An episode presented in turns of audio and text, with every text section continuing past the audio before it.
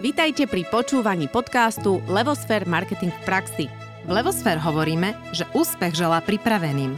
Na cestu k úspechu vás najlepšie pripraví biznis marketingová stratégia od Levosfér a každý štvrtok cenná dávka marketingovej praxe a vedomosti s Ankou Sabolovou a Naďou Kacera. Ipsos je prieskumná agentúra, ktorá pravidelne prichádza so zaujímavými prieskumami a štúdiami. Keďže cítime, že potrebujeme dať viac vedieť o dátach a prieskumoch, rozhodli sme sa v spolupráci s Ipsosom priniesť sériu štyroch podcastov, ktoré budú práve na tieto témy. Najbližšie 4 mesiace sa preto môžete tešiť na zaujímavé rozhovory v sérii Prieskum v praxi. No a pokiaľ viem, vždycky budeme mať aj iného hostia od vás z Ipsosu, takže dneska, ako Naďka predstavila, tu máme Barborku. Presne tak. A v podstate také krátke info, Barborka, o vás je, že vy ste vyštudovali sociológiu na Univerzite Konštantína Filozofa v Nitre. V roku 2017 ste začali pracovať v prieskumnej agentúre Ipsos ako Research Executive, kde pracujete doteraz. No a aktuálne ste aj na pozícii PR manažer a zároveň popri tom sa podielate aj na manažmente mystery shopping projektov a to primárne z odvetvia retailu a automotív. Presne tak, všetko sedí, postupne sa to nejako vyvíja a som tak pribrala do svojej agendy. Nechala som si tam stále aj niečo z tých projektov, ale už teda sa vedujem aj PR. Super. A my dneska sme si vybrali takú tému. Chceme sa porozprávať o prieskume Global Trends Report 2022. Je to v podstate taká štúdia, ktorú ste v rámci Ipsosu realizovali. Takže o čom je táto štúdia? Povedzte nám trošku bližšie. Presne tak. Ide o voľnopredajnú štúdiu, ktorú v zásade v Ipsose realizujeme už niekoľko rokov po sebe. Tento rok je výnimočná tým, alebo obzvláštne na tým, že sme do nej poprvýkrát pridali aj krajiny Strednej Európy, takže už vieme nielen to, ako, ako je to vo svete, ale už vieme aj, ako je to u nás a vieme si to porovnať aj s okolitými trhmi.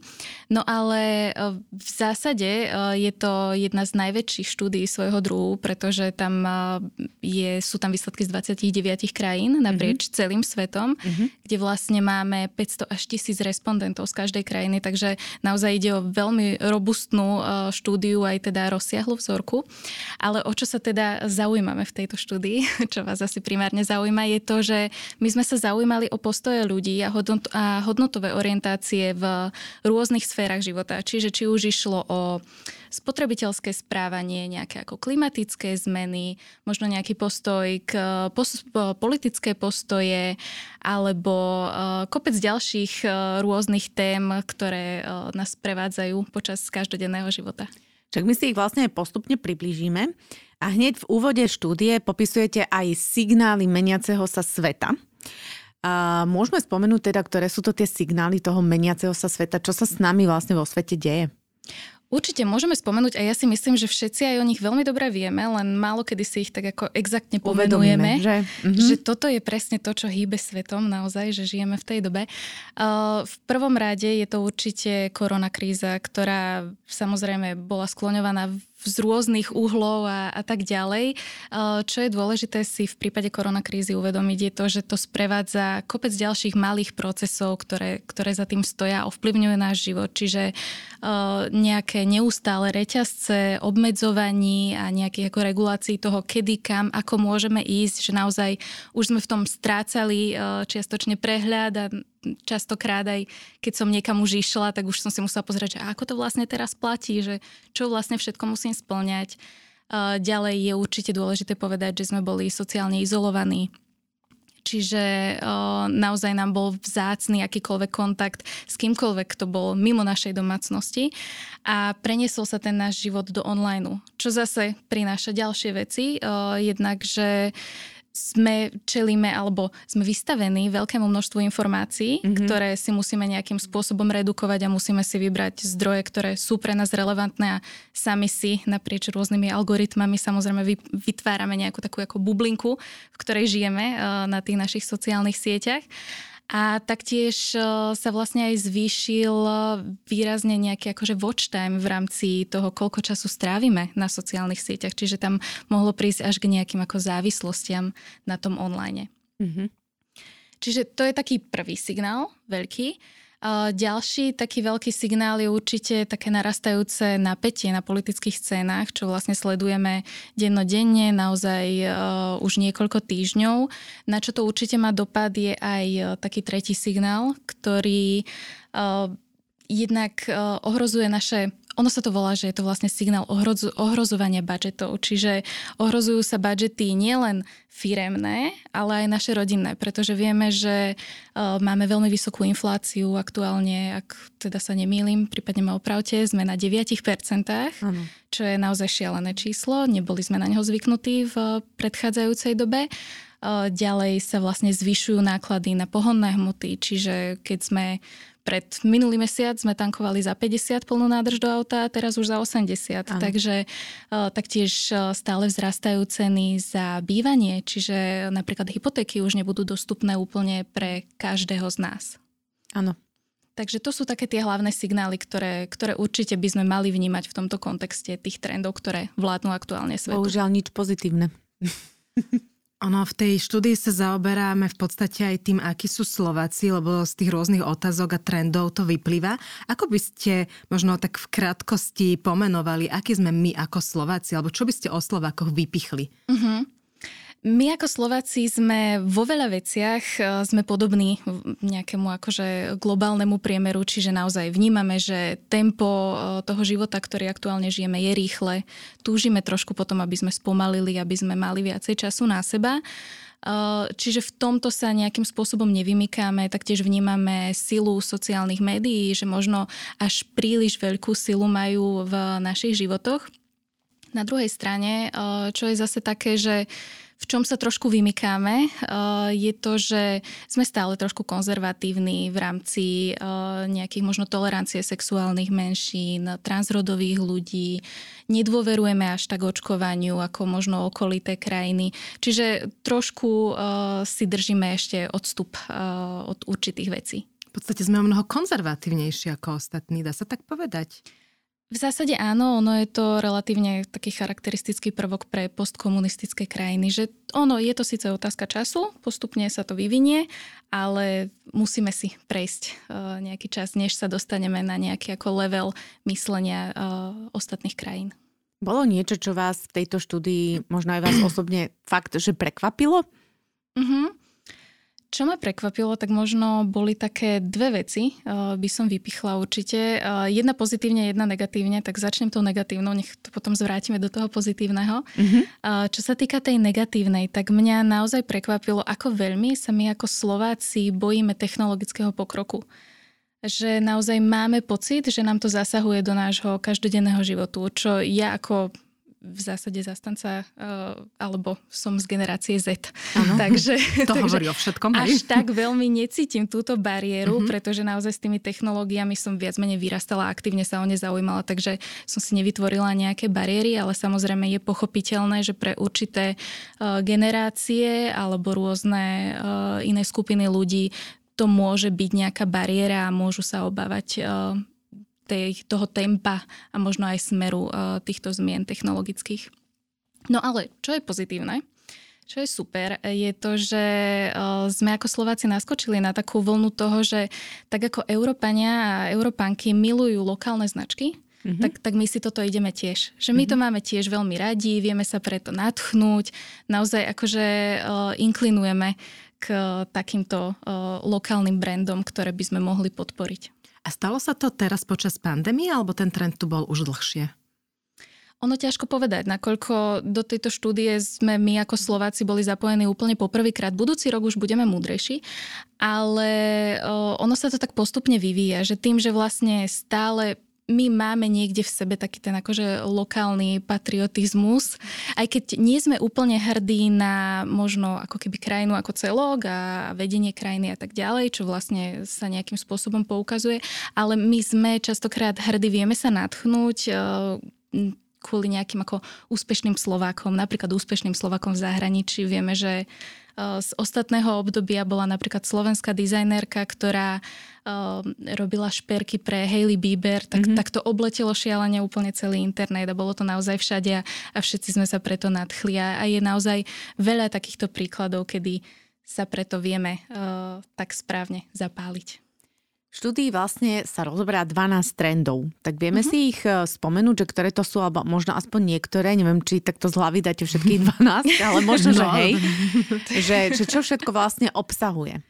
No, uh, menovať 12 trendov, to je taký akože skoro až kvíz. Uh, no, tu ja mám určite... napísané, hneď to skontrolujem. Nemenujem explicitne, určite môžem spomenúť tematické okruhy, aby mm-hmm. sme vedeli, že kde sa vlastne pohybujeme v rámci tých trendov. Určite sú tam trendy z oblasti healthcare, čiže je tam nejaká ako keby dôvera v lekárskú profesiu, mm-hmm. uh, taktiež nejaký akože náš osobný záujem o zdravie e, nás všetkých, aj nejaká akože snaha prevziať kontrolu nad e, zdravím, taktiež e, už spomínané technológie, čiže tam vlastne vnímame e, tento technologický vývoj, taktiež nejaké ako keby dátové dilemy, ale taktiež tam máme kopec aj takých ďalších smerov, kedy vlastne, že žijeme v rozdielnom svete, kedy naozaj my si môžeme vyberať, aký životný štýl zvolíme a naozaj je tu priestor preto, aby sme sa diferencovali v tomto smere taktiež je tam trend takej akože sympatizovania s nostalgiou, ktorý tak v sebe niekde zanechávame na pozadí, že kedysi to bolo takto dobré a, a tak sa nám žilo a každý mal prácu a, a tak ďalej. Také tie vety, ktoré určite všetci poznáme. Čiže naozaj tých tém je veľmi veľa. Ja si myslím, že postupne sa k ním prepracujeme detailnejšie. Začneme s tým, že ktoré tri trendy z týchto 12 vás samo o, samo o sebe tak najviac prekvapili? Uh-huh. Ktoré vo vás tak zarezonovali? Uh-huh. A aj prečo teda? Uh-huh.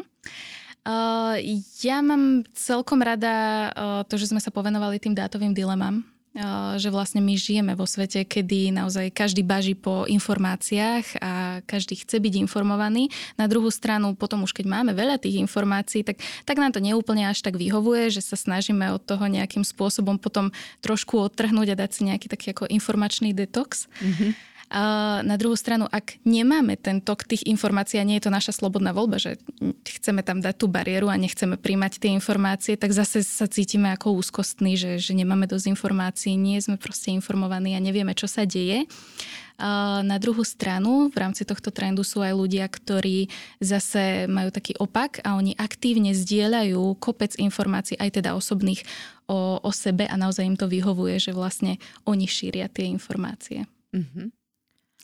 Dobre, a keď môžem tak nejako z mojej strany, mňa uh-huh. veľmi zaujala tá téma práve toho healthcare. Uh-huh. Aký sme my Slováci teda? Staráme sa o seba, alebo zaujíma, zaujíma nás táto otázka zdravia, alebo uh-huh. nie? Uh, lebo tak akože z toho, z tej mojej bublinky na mňa presakuje, že všetci sa, sa chcú o seba starať, e, budovať si imunitu a ja neviem, športovať a tak ďalej. Uh-huh. Ale ako je to teda na Slovensku celkovo? Uh-huh.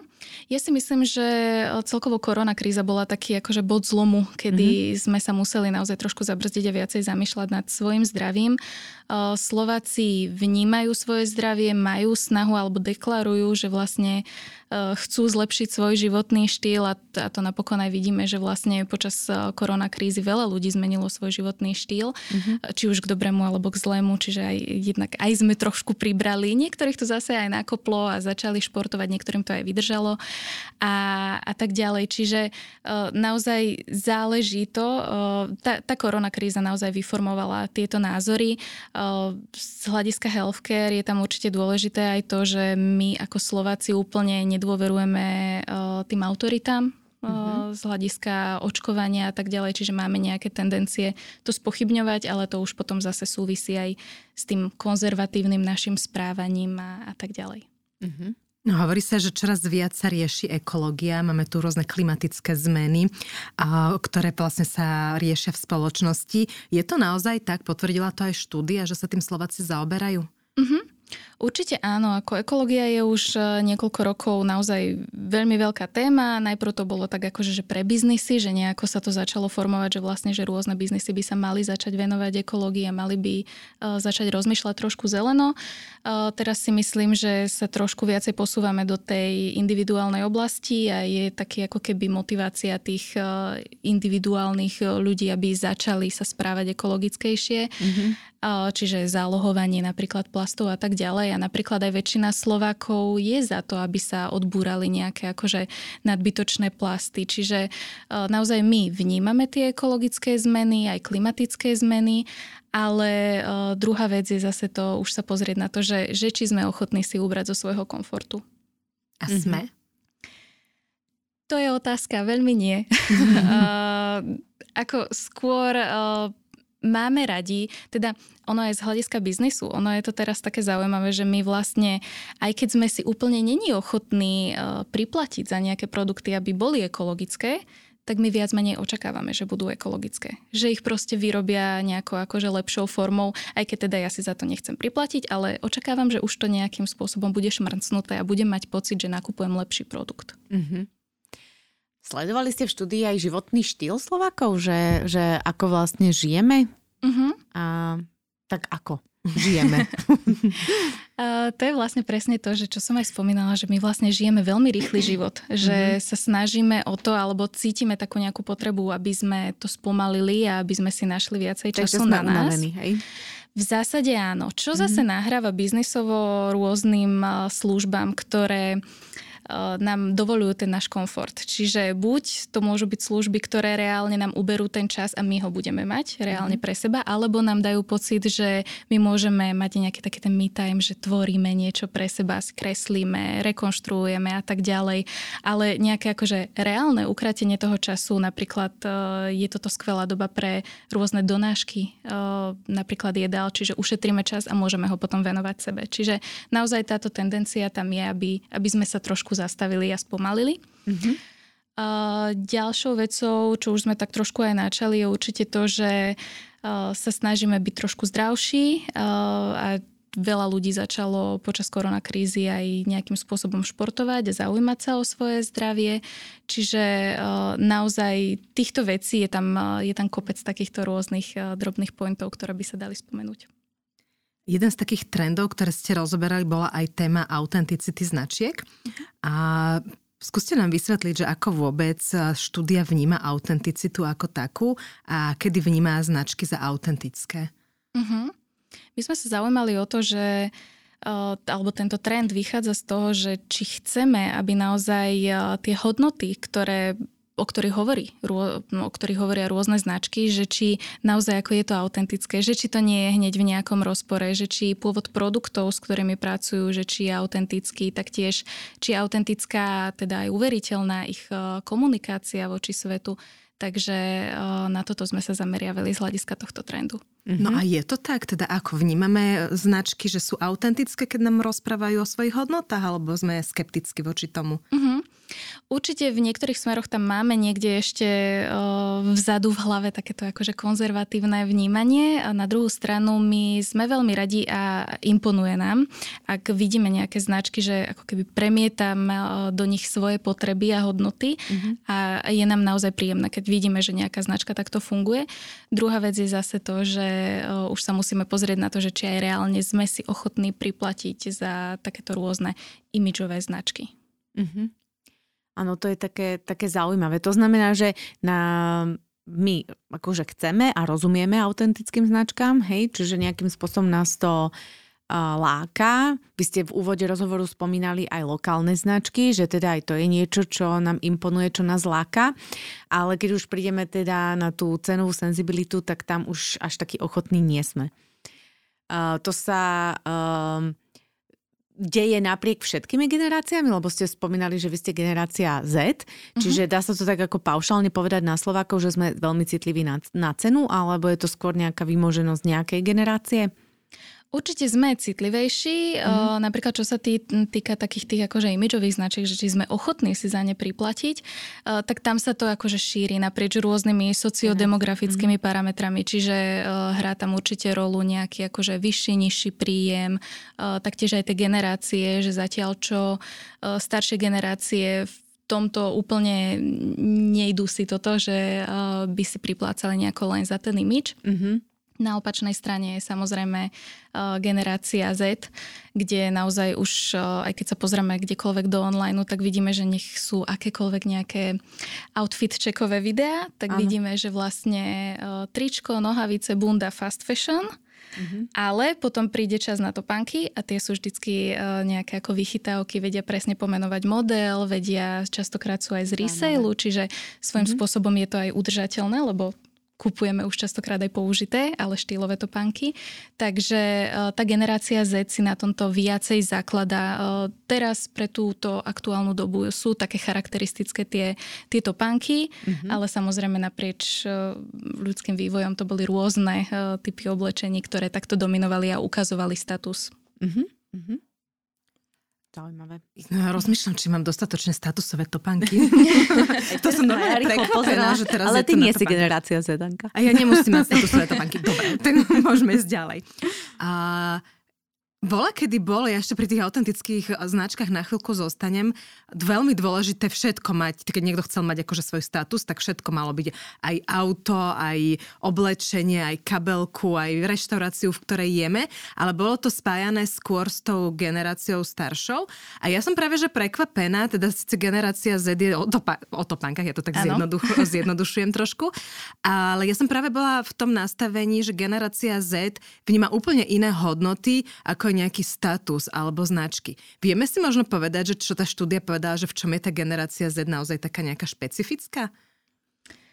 Generácia Z je špecifická v tom, že jednak teda tieto imidžové veci si idú o trošku viac. E, druhá, na druhej strane samozrejme je potrebné myslieť na to, že kto platí za tieto imidžové no. veci, čiže mhm. sú to rodičia, čiže oni síce deklarujú, ale, status, ale nevždycky sa to podarí byť akože úplne uh, v trende.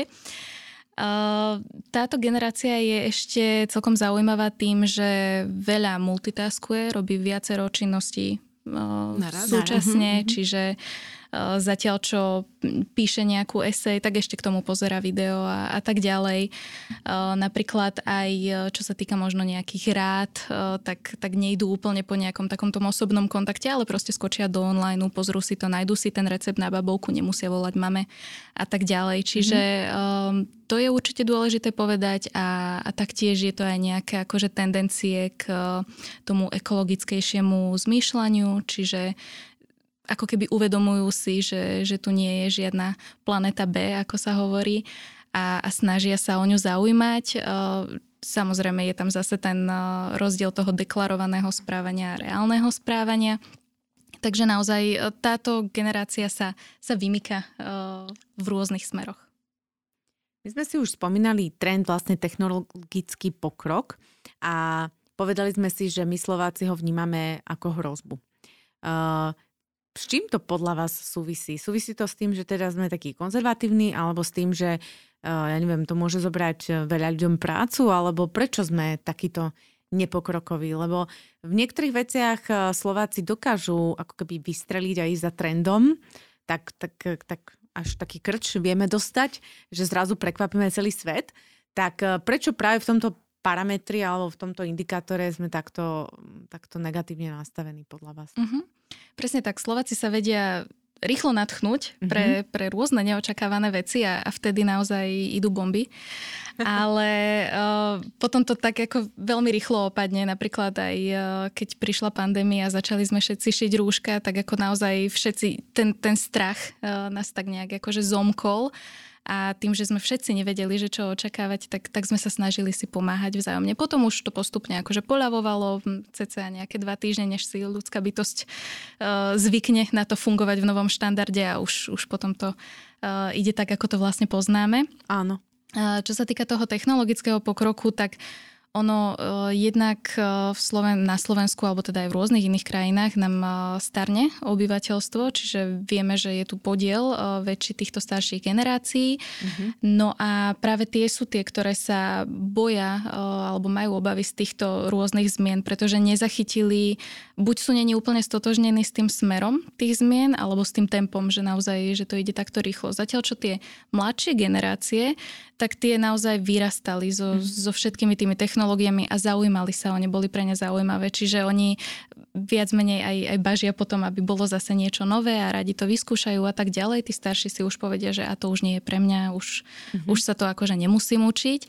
Dôležité je tam tiež potom mysleť aj na to, že je tam rozdiel v rámci nejakého vzdelania, čiže je vysoká pravdepodobnosť, že keď má človek vyššie vzdelanie, tak e, samozrejme musí využívať v rámci svojho každodenného života nejaké rôzne technológie, či už na pracovisku alebo, alebo aj v domácnosti sa im úplne nebráni.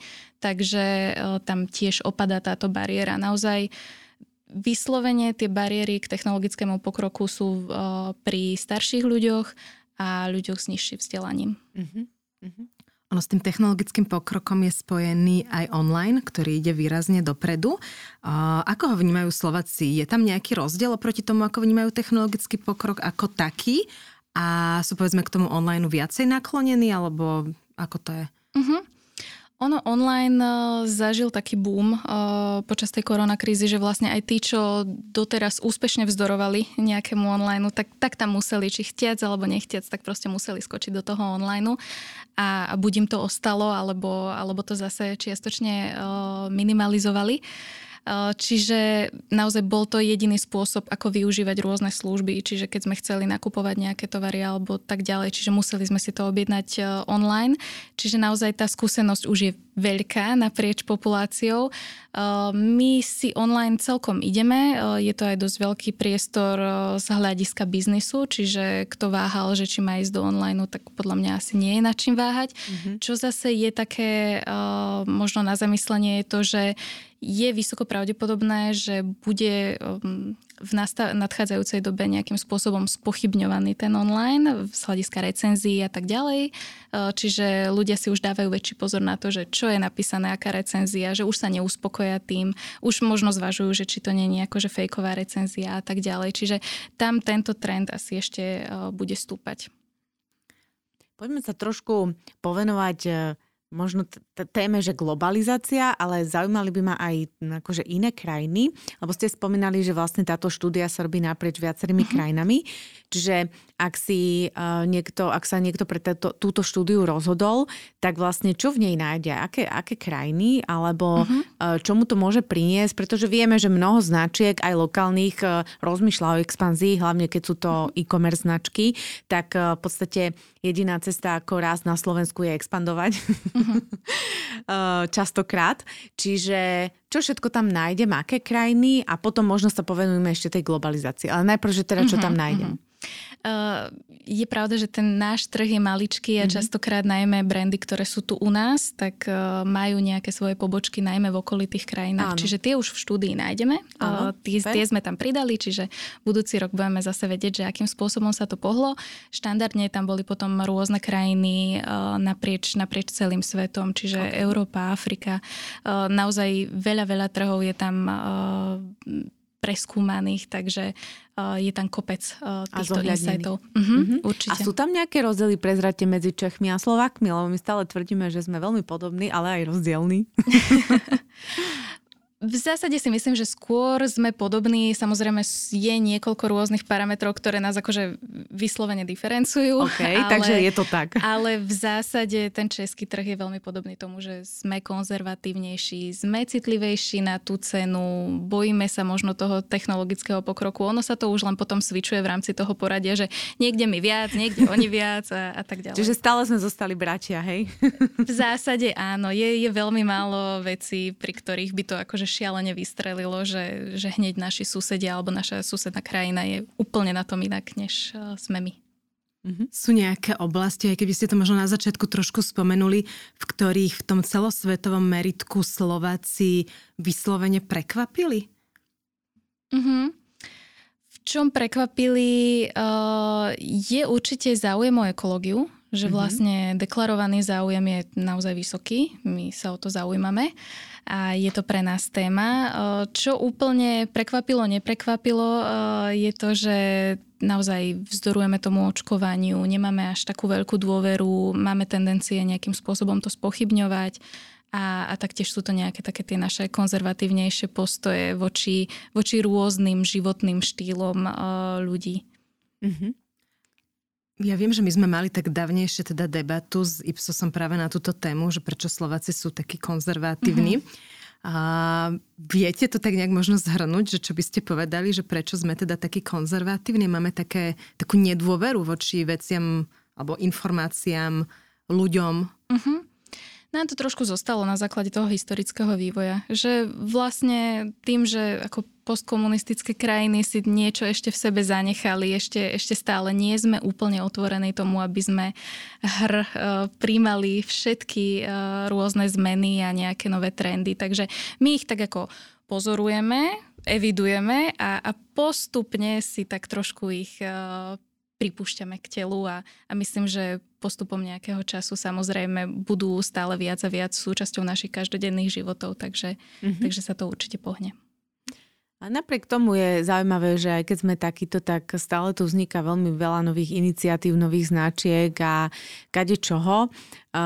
Ja sa vrátim k tej globalizácii. Ako sme teda na tom s vnímaním sveta? Mm-hmm. Bojíme sa ho, alebo sme tomu naklonení, alebo um, ako sme na to pripravení, lebo tomu sa asi nevyhneme. Uh-huh. V rámci globalizácie je to také zaujímavé, pretože naprieč celým svetom sa to výrazne líši. Že či nám vyhovuje, že či si myslíme, no. že globalizácia je dobrá pre našu krajinu. Takže sú samozrejme krajiny, ktoré uh, z toho možno aj ekonomicky profitujú, ktoré mm-hmm. naozaj akože sú za globalizáciu, lebo to reálne pomáha ich krajine. Potom sú to aj krajiny, ktoré e, napríklad akože už čisto iba z nejakého akože statusového hľadiska, že, že im sa to páči, že sú prepojení, že nie sú izolovaní. Čiže sú aj takéto krajiny. A potom e, na druhej strane sú aj tie krajiny, ktoré e, si veľmi nejdú tú globalizáciu, sú voči nej rezervovanejší, ale tam samozrejme, tam teda spadáme aj my. Takže určite. sme rezervovanejší. Hej? Určite, akože nemyslí, není sme absolútni fanúšici, mm-hmm. ale čo je zaujímavé je to, že sa to líši naprieč tými rôznymi sociodemografickými parametrami. Čiže zatiaľ, čo ako keby možno zase tie staršie generácie voči tomu ešte sú také ako obozretnejšie, dávajú si na to pozor, tak tie mladšie generácie sú zase v tomto úplne iné, že postupne akože generácia Z, ale aj teraz aktuálne alfa, čo je vlastne najmladšia generácia, tak, tak oni akože už vôbec nebudú mať tieto bariéry, pretože naozaj vidia, že ten svet je, že sa prelína, že oni už nevidia veľmi napríklad tí zetkári nejaké ako rozdiely v rámci hraníc, ich to nelimituje, že oni sa cítia ako, ako občan planety Zem. Oni, mm-hmm. oni naozaj nenechajú sa nejako obmedzovať tými hranicami, ktoré sú nakreslené na mapách. Mm-hmm. Sme už niekoľkokrát spomenuli, že sú tu teda rôzne generácie alebo e, socioekonomické skupiny, tak ako je to v tejto štúdii, že vlastne ja keď e, teda mám záujem o nejaký z tých trendov, tak viem sa do neho potom pozrieť aj skrz tieto segmenty aj mm-hmm. hlbšie do nejakých detailov, asi tam nájsť nejaké súvislosti, alebo mm-hmm. ako sa s tou štúdiou, štúdiou dá pracovať? Ono v zásade je to, je to veľmi robustná štúdia, ktorá má, myslím, že cez, cez 130 slajdov, čiže naozaj mm-hmm. je tam čo pozerať. Mm-hmm. v zásade každý ten, ten nejaký trend je rozdelený do rôznych parametrov, ktoré mm-hmm. na ňo vplývajú a tam vždycky máme už nejaký rozpad. Jednak vieme, ako je to vo svete, pozrieme sa na to akože z toho celkového hľadiska, ale potom aj vidíme, že či sú tam niekde nejaké akože signifikantné rozdiely medzi rôznymi teda sociodemografickými faktormi, čiže či už z hľadiska príjmu, vzdelania, veku, taktiež ale aj nejaké akože kategórie šoperov, lebo samozrejme vieme, že sú šopery, ktorí sú v online, šopery, ktorí sú kvázi zelení, a, a uprednostňujú zase nejaké akože ekoprodukty a tak ďalej. Čiže naozaj je to tam rozbité aj na drobné a vieme presne, e, ktorým smerom sa môžeme uberať v rámci biznisu. A keď e, si ju kúpim, tak si ju musím kúpiť e, celú, alebo dokážem si kúpiť aj nejaké jej časti a vy mi pomôžete s interpretáciou, alebo aký je ten postup? Uh-huh. Eh, je to vlastne štúdia, ktorá zahrania takú akože všeobecnú časť, eh, ktoré, kde sú tie rôzne trendy, ale sú tam aj vlastne rôzne parametre pre rôzne špecifické eh, segmenty podnikania, čiže mm-hmm. retail, automotív, zdravotníctvo, financie. Mm-hmm Áno, presne tak. Čiže z každého rožka troška naozaj uh, je to tam. Uh, tá štúdia je relatívne na to, aká je obsiahla, tak je to naozaj akože uh, kvalitný produkt za, za relatívne nízku cedu, kde naozaj je veľmi veľa informácií a teda kupuje sa ako celok, mm-hmm. kde vlastne nielen človek dostane tú danú to, to PPTčko, porad si sám, ale, ale vždycky je k tomu samozrejme aj nejaká naša konzultácia, mm-hmm. čiže my to vždycky odprezentujeme, vieme o tom podiskutovať, aké sú tie výsledky, čo je možno nadstavba ešte tohoto je to, že vieme k tomu pridať aj nejaký uh, aktivačný workshop. V prípade, mhm. že sa rozhodne uh, tá daná nejaká spoločnosť s tým pracovať hlbšie, tak uh, môže vlastne využiť aj takéto naše poradenstvo a teda už sa povenujeme naozaj veciam, ktoré primárne zaujímajú ich a sú pre nich kľúčové. Možno by bolo zaujímavé povedať, pre koho, aké typy spoločnosti je táto štúdia zaujímavá a že k čomu všetkému ju vedia využiť. Uh-huh. Oni tieto voľnopredajné štúdie sú super v tom, že je to taký naozaj dobrý podklad pre je, nezáleží veľmi na tom, že či ste malý, veľký podnik. Samozrejme, veľké, veľké spoločnosti si dokážu kúpiť desiatky takýchto štúdií. Uh, tie, tie menšie nejaké podniky, uh, ak možno tápajú v tom, že ktorým smerom sa vybrať alebo tak ďalej, tak musia zvážiť, že aký, aký typ voľnopredajnej štúdie si kúpia. Oni naozaj uh, nie sú úplne drahé, čiže je to pre nich taký akože dobrý základný kameň pre, pre ďalšie rozhodnutia, čiže pomáha to s nejakými ako keby strategickými výzvami v rámci toho daného biznisu. Čiže nemusia sa báť aj menšie podniky, ktoré ktoré si určite vedia dovoliť uh, takúto štúdiu a vedia s ňou, vedia ju naozaj zúročiť a častokrát uh, možno aj lepšie, než, uh, než keď zapadne v nejakej veľkej nadnárodnej uh, inštitúcii. Ono je mm-hmm. výborná podľa mňa tá štúdia na pochopenie práve tej cieľovej skupiny a na mhm. rozhodnutie sa, ako na ňu komunikovať, ako profilovať svoju značku, čo vlastne tí ľudia teraz riešia. Čiže naozaj asi v rámci toho strategického alebo akéhokoľvek marketingového rozhodovania mm-hmm. je to výborný podklad. A niekoľkokrát ste spomenuli, Barborka, že je cenovo veľmi dostupná. Môžeme aj cenu zverejniť, alebo radšej, keď ma niekto záujem, nech nakontaktuje priamo Ipsos a dozvie sa? Ona tá cena je, je verejne dostupná. My to vlastne máme aj na svojej internetovej stránke, čiže tam sa dá stiahnuť kompletná ponuka, kde vlastne vidí daný záujemca, že čo všetko obsahuje a, a za akú sumu vie čo dosiahnuť. Ja úplne by som, nie som si istá teraz presnou cenou, je to okolo tisíc eur, niečo nad. Ale, Do dvoch tisíc to bude, Tak, hej? tak, určite. Mm-hmm. Takže uh, oni tieto štúdie, lebo my teraz pracujeme aktuálne s rôznymi voľnopredajnými uh-huh. štúdiami, teraz sme mali štúdiu aj na trendy v stravovaní, uh-huh. čiže to je tiež zase pre také akože pre podniky z gastrosektoru, čiže sa mi už miešajú tie všetky ceny, uh-huh. ale, ale určite sú uh, veľmi dostupné. Uh-huh. Dobre, je niečo, čo sme ešte pri tejto konkrétnej štúdii nespomenuli a mali by sme, že sme niečo vynechali z tých trendov predsa len 12. Ehm, mám za to, že sme skoro všetky spomenuli. Ešte mňa by zaujímalo, ano. ja som sa chcela na tie sektory opýtať. My sme okay. sa ich tak okrajovo dotkli, lebo hm. viem, že tam boli zaujímavé témy a napríklad z financií, že či je niečo uh, zaujímavé, čo by sme mohli zverejniť našim poslucháčom z toho sektora mm-hmm. financie. Z financií, čo bolo také zaujímavé, je to, že sme sa v tejto štúdii zameriavali aj na to, že či už sme ochotní si predstaviť eh, možno aj nejaké bankové inštitúcie, eh, ktoré nemajú kamenné pobočky že už by sme vedeli to svičnúť iba do toho online a že či vlastne ešte stále potrebujeme nejak, nejaké to miesto, kde reálne prídeme a poradíme sa s pracovníkom a ten nám pomôže.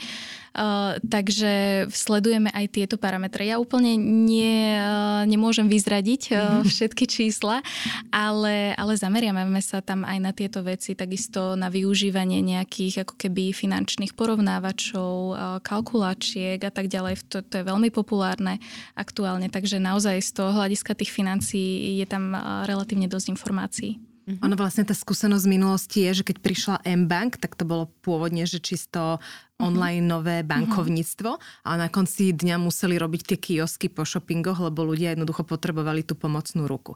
Čiže to je vlastne ako keby porovnanie s tým, že či teraz ešte stále potrebujeme tú pomocnú ruku, alebo už sme teda dostatočne digitálne gramotní a vieme to mhm. zvládnuť aj bez nej, hej?